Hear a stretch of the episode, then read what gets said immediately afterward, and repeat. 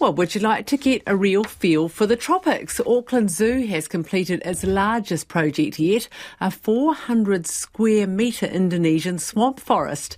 The climate controlled dome is the final part of a $62 million Southeast Asia jungle track full of fish, plants, and crocodiles. Reporter Louise Ternouth went to take a look.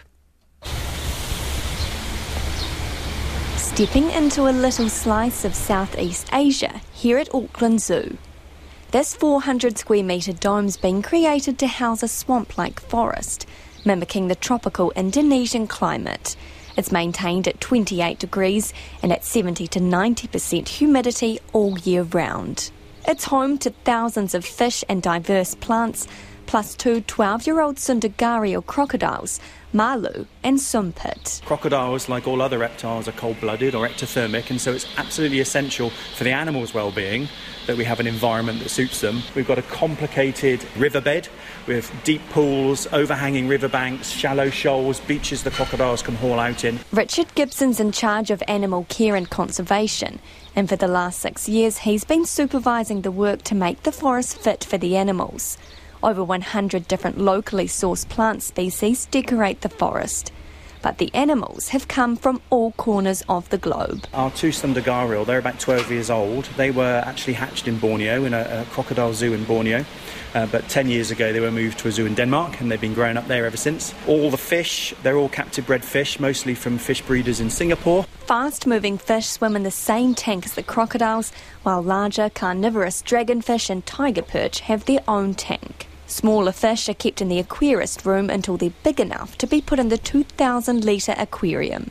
The construction of the dome was crucial in maintaining the swamp's environment. We've got a very special roof made of something called ETFE plastic, and that plastic is in two layers and it's inflated like bubbles, so it's very well insulated, like really thick double glazing. The building is, is well supplied with radiators, which are subtly hidden around in the building, and you can see there's a ring floating in the middle of the dome, which we affectionately call the halo.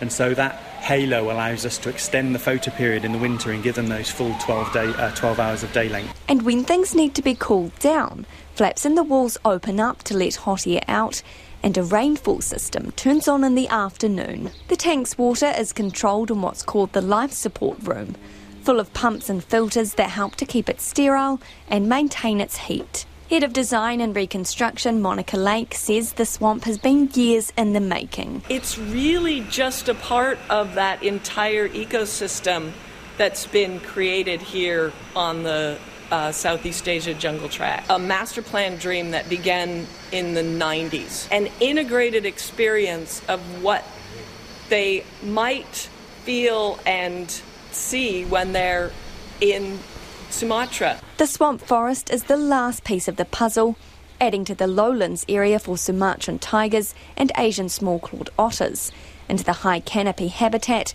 where orangutans and siamangs swing across 22 metre high aerial pathways. It's connecting up those different experiences at different times of the year, just like in the wild. Tigers are different than otters, and otters are different than orangutan, and each one of those has a habitat that reflects the environment that they've inhabited for millions of years.